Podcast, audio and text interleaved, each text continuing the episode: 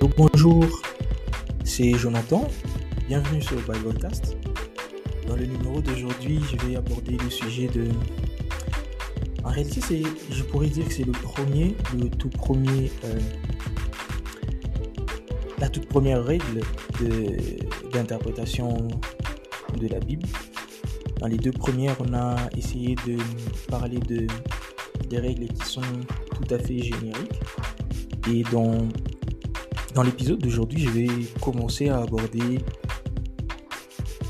les règles spécifiques à la Bible. Et aujourd'hui, on va parler de la toute première règle, interpréter l'écriture par l'écriture.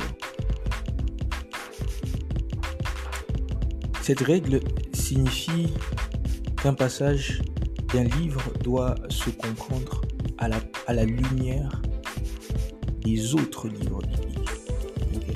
Une clé d'interprétation qui repose sur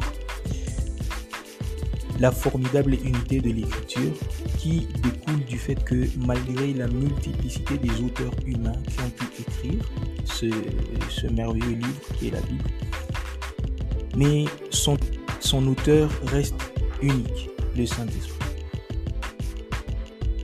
Et le même esprit qui a pu inspirer à tous ces différents auteurs qui ont pu donner des messages importants à des temps spécifiques sous diverses formes, à des époques diverses, leur a donné de pouvoir manifester une certaine cohérence qui se dégage dans le message central qui est l'amour de Dieu. Donc tous les différents auteurs ont pu parler, mais tous ont abordé un message central qui est celui de présenter Dieu. C'est pourquoi il est important de pouvoir considérer vraiment cette règle-là, interpréter l'écriture par l'écriture. Alors, trêve des paroles, on peut se lancer.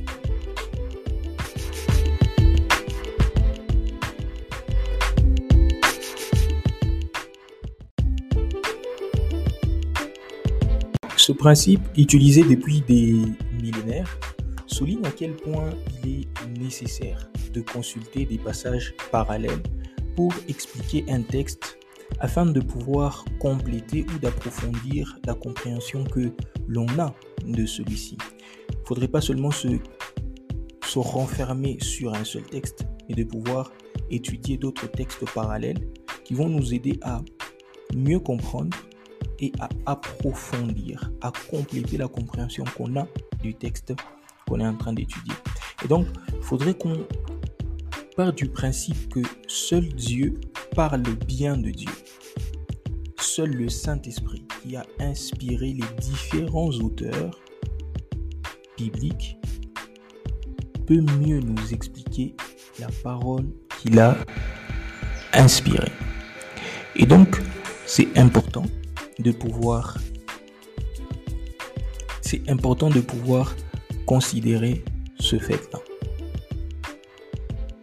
Et souvent le Saint-Esprit, il le fait dans un autre passage parallèle ou il est fait dans un autre passage, dans un autre livre qui peut être lu dans l'Ancien tout comme dans le Nouveau Testament. Et donc, je nous laisse avec ce principe qui dit qui veut donner le sens à l'écriture et ne le prend point dans l'écriture est ennemi de l'écriture. Tous les sens que vous voulez donner à l'écriture, à un passage de la Bible, doit être tiré de l'écriture elle-même. Sinon, vous allez vous devenir son ennemi. Alors ces principes, c'était le principe herméneutique euh, fondamental des, des différents pères de l'Église, des réformateurs de l'Église, des, des, pères de la réforme. Ils utilisaient vraiment ce principe-là comme principe fondamental lors des interprétations de la Bible. Et ils appelaient cela le principe de l'analogie de la foi. Et ce principe se reposait sur trois piliers fondamentaux. Le premier pilier, c'est premier pilier, l'écriture doit toujours être interprétée par l'écriture. Donc ça c'est important. L'écriture doit toujours être interprétée par l'écriture. Le deuxième pilier, c'est l'écriture ne se contredit pas. C'est le principe de la cohérence biblique. Tous les textes bibliques se complètent. Ils sont cohérents. Ils, ils se complètent les uns les, les autres. Ils ne se contredisent pas. Et le troisième principe, le troisième pilier, c'est que ce qui est secondaire et obscur doit s'interpréter à la lumière de ce qui est essentiel et clair. Ce qui est secondaire et obscur doit s'interpréter à la lumière de ce qui est essentiel et clair. Et donc nous devons considérer le fait que c'est l'enseignement général de la Bible qui permet d'établir le vrai sens d'un passage. C'est l'enseignement général de la Bible qui permet d'établir le vrai sens d'un passage. Donc vous, pour tirer conclusion d'un passage biblique, vous devrez remettre ce passage dans le contexte de l'enseignement général de la Bible. Je donne un exemple. Quand vous lisez Psaume, Psaume chapitre 51, le verset 7, j'ai lu ce passage. Voici, je suis né dans l'iniquité et ma mère m'a conçu dans le péché. Ça, c'est David qui parle. Voici, je suis né dans l'iniquité et ma mère m'a conçu dans le péché. Alors, il y a une frange de personnes qui ont rendu la deuxième phrase de ce passage, ma mère m'a conçu dans le péché, dans et ont compris cela que tout acte d'intimité entre un homme et une femme mariée est un péché. Il y a des doctrines comme ça qui existent. Ils considèrent ça comme un péché en tirant la conclusion de ce passage-là. Mais quand on, remet ce passage dans le contexte de l'enseignement général de la Bible, on comprend que ce que David explique ici, qu'il dit que en tant qu'homme né naturellement, il est né dans le péché d'Adam. Et même quand vous lisez dans un autre dans, dans une autre version, cela se dégage beaucoup plus clairement. Je vais lire dans la version Parole de vie. Parole de vie dit ceci. Oui, depuis ma naissance, je suis marqué par le péché. Depuis le ventre de ma mère, je suis plongé dans le mal.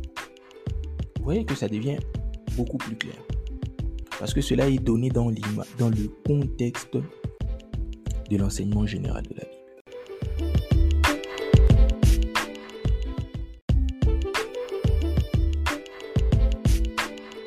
Alors, j'aimerais nous donner quatre étapes, voire même cinq, à pouvoir, euh, à pouvoir suivre lorsque l'on veut appliquer ce principe-là, interpréter le texte, l'écriture par l'écriture. Alors la première étape à pouvoir considérer, c'est de comparer les textes parallèles du même auteur. Un même auteur va souvent développer les mêmes idées en utilisant le même type de langage. Il est donc utile, lorsque l'on veut comprendre un texte, d'étudier ce que ce même auteur a dit par ailleurs sur le même sujet. C'est ce que veut dire comparer les textes parallèles du même auteur. Par exemple, quand vous étudiez, vous voulez étudier le principe de la loi, de la chair, vous, l'étudiez par Paul, l'un des textes parallèles, vous avez Galates, vous avez Romains, à partir du, du chapitre 6, je crois vous voulez étudier le salut par la foi, vous avez Romains à partir du chapitre 4e, vous avez aussi euh, Éphésiens chapitre 2, c'est des textes parallèles du même auteur qui abordent le même sujet. Et donc, il est en effet souvent difficile d'être exhaustif dans un seul paragraphe. L'auteur peut pas être exhaustif dans un seul paragraphe. Vous étudiez euh, vous étudiez la foi, dans un seul paragraphe, par exemple de Romains chapitre 4, où il parle de la foi d'Abraham, l'auteur peut ne pas être exhaustif, peut ne pas donner tous les éléments sur ce passage-là. Mais quand vous étudiez un autre passage, où le même auteur explique le même concept, la même pensée, il peut aborder les choses différemment, il peut aborder les choses d'une autre manière qui va venir compléter la manière avec laquelle les choses sont abordées dans le texte que vous étudiez. Comme ça que c'est important de pouvoir étudier les textes parallèles qui vont vous, vous aider au fait finalement à, à comprendre ce que l'auteur a mieux comprendre, qui, peut, qui peut venir compléter la compréhension que vous avez déjà sur base du passage que vous étudiez. Il faut donc mettre en parallèle plusieurs textes pour connaître la pensée de l'auteur sur un thème. Non seulement cette comparaison permet d'éviter les contresens, mais elle permet aussi d'enrichir l'intelligence du texte. Le fait de pouvoir comparer, de mettre côte à côte plusieurs textes, plusieurs passages parallèles, cela vous permet de mieux connaître, de mieux cerner la pensée de l'auteur sur un thème en particulier. Vous allez comprendre comment l'auteur, cet auteur-là, comprenait ce concept. Voulez que les, euh, les personnes à qui il s'adresse puissent comprendre. Quand vous lisez par exemple Paul, dans la plupart de ses textes, dans la plupart de ses écrits, il renforce le, il renforce la thématique du salut par la grâce. Donc si vous voulez comprendre le salut par la grâce, étudiez les différents écrits des Paul. Étudiez Galates, étudiez Éphésiens, étudiez Romains. Vous allez voir que dans tous ces passages-là, Paul essaye d'expliquer de plusieurs manières le même, la même thématique. Et si vous analysez, vous étudiez ces différentes façons-là, vous allez mieux comprendre et enrichir votre euh, intelligence du texte biblique.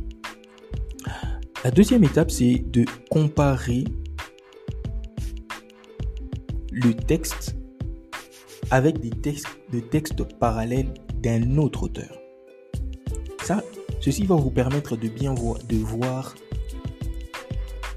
concepts, le même concept mais de façon différente. Il y a un texte que beaucoup de gens pensent qu'il soit contradictoire, mais alors qu'il se complète. Quand vous lisez Jacques, je pense que ça doit être Jacques chapitre 2, où Jacques parle de euh, on n'est pas sauvé par la foi seulement, on est sauvé par les œuvres. Et quand vous lisez Paul qui dit que nous sommes sauvés par la foi, par, la, par grâce au moyen de la foi et non par les œuvres, la plupart des gens pense, estime que ces passages-là sont contradictoires. Mais si vous les étudiez de manière approfondie, vous allez vous rendre compte que ces passages-là sont complémentaires. C'est que Jacques est en train de dire et ce que Paul est en train de dire. En fait, les deux sont en train d'aborder un même sujet, mais dans les angles euh, qui se complètent. Ce que Jacques dit, c'est que tu ne peux pas parler de la foi si tu ne démontres pas la foi que tu as par les œuvres de la foi. Comment on va savoir que tu crois si tu ne prouves pas que tu crois par ton vécu, par ta vie? Ouais. Et ce que Paul dit, c'est que ce n'est pas euh, ce que tu fais qui te sauve, c'est la foi que tu as. Vous voyez que ils viennent, ce que Jacques dit vient compléter ce que Paul dit. Parce que quand tu as la foi, la foi que tu as doit se manifester par ta vie. On doit voir que cet homme, c'est un homme de foi. Quand on parle, on dit que Abraham crut et cela lui fut imputé à justice. Sa foi n'était pas un concept immatériel qu'on ne savait pas voir. On l'a vu dans le vécu d'Abraham. On l'a vu par son obéissance. On l'a vu parce qu'il a comment il a vécu. C'est ça.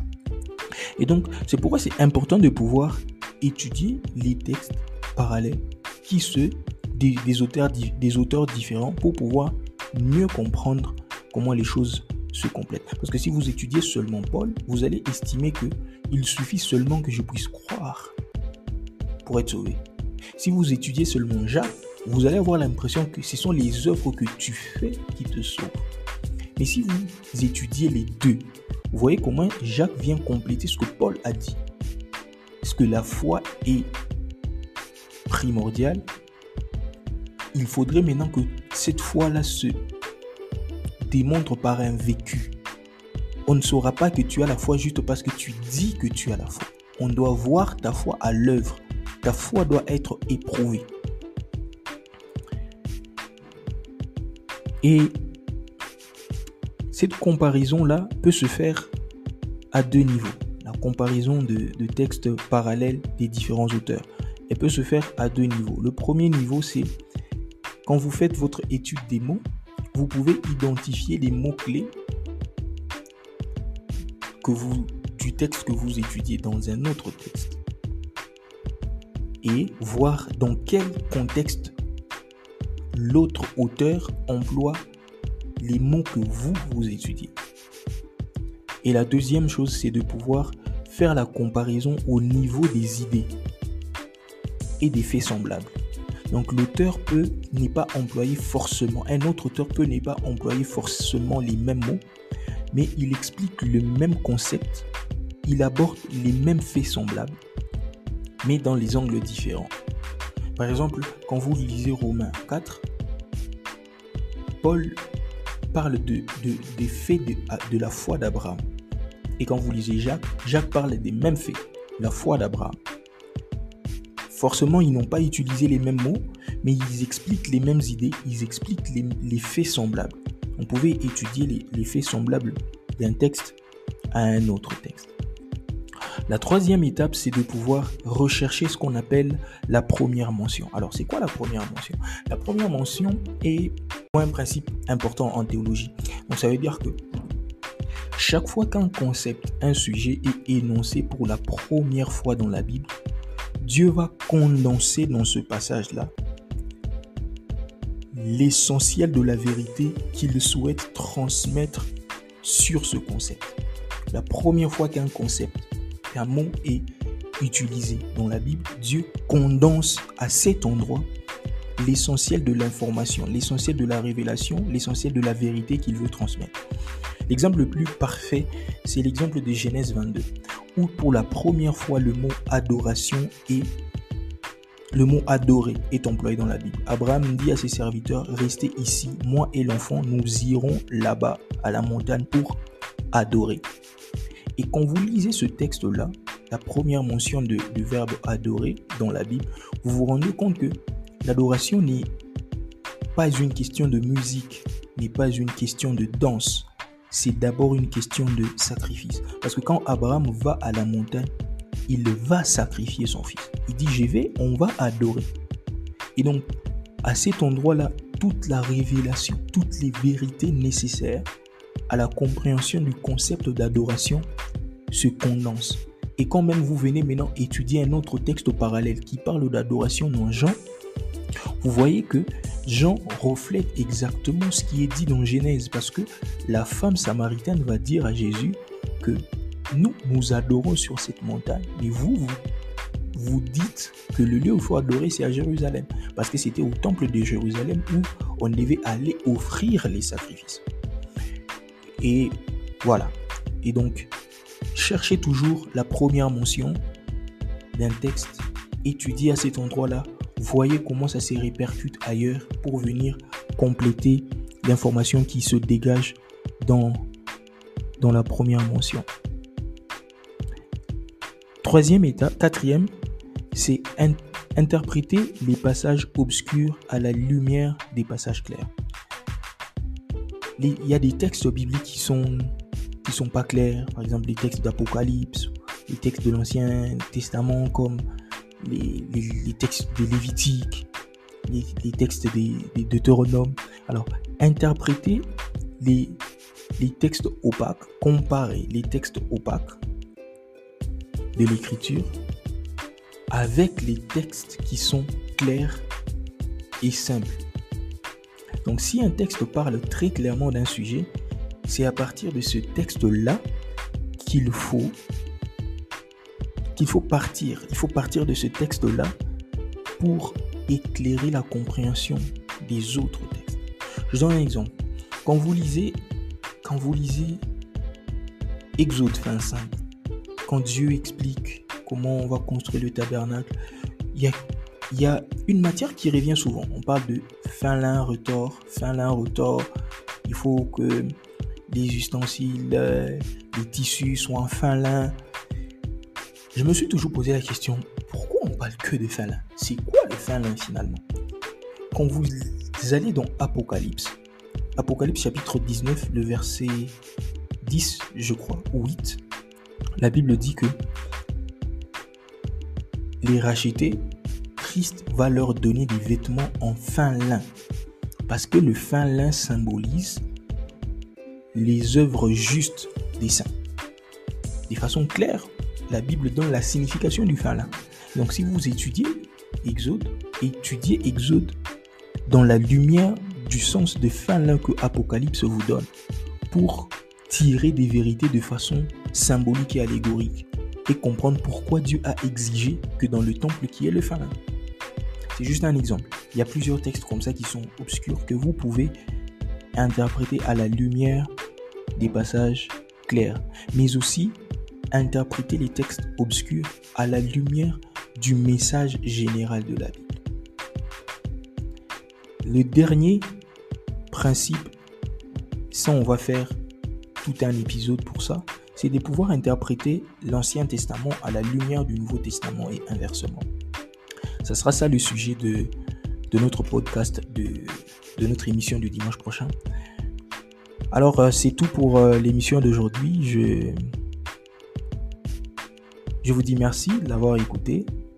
Alors, euh, restez à l'écoute. Il y a bien de bonnes choses qui se préparent par rapport à, par rapport à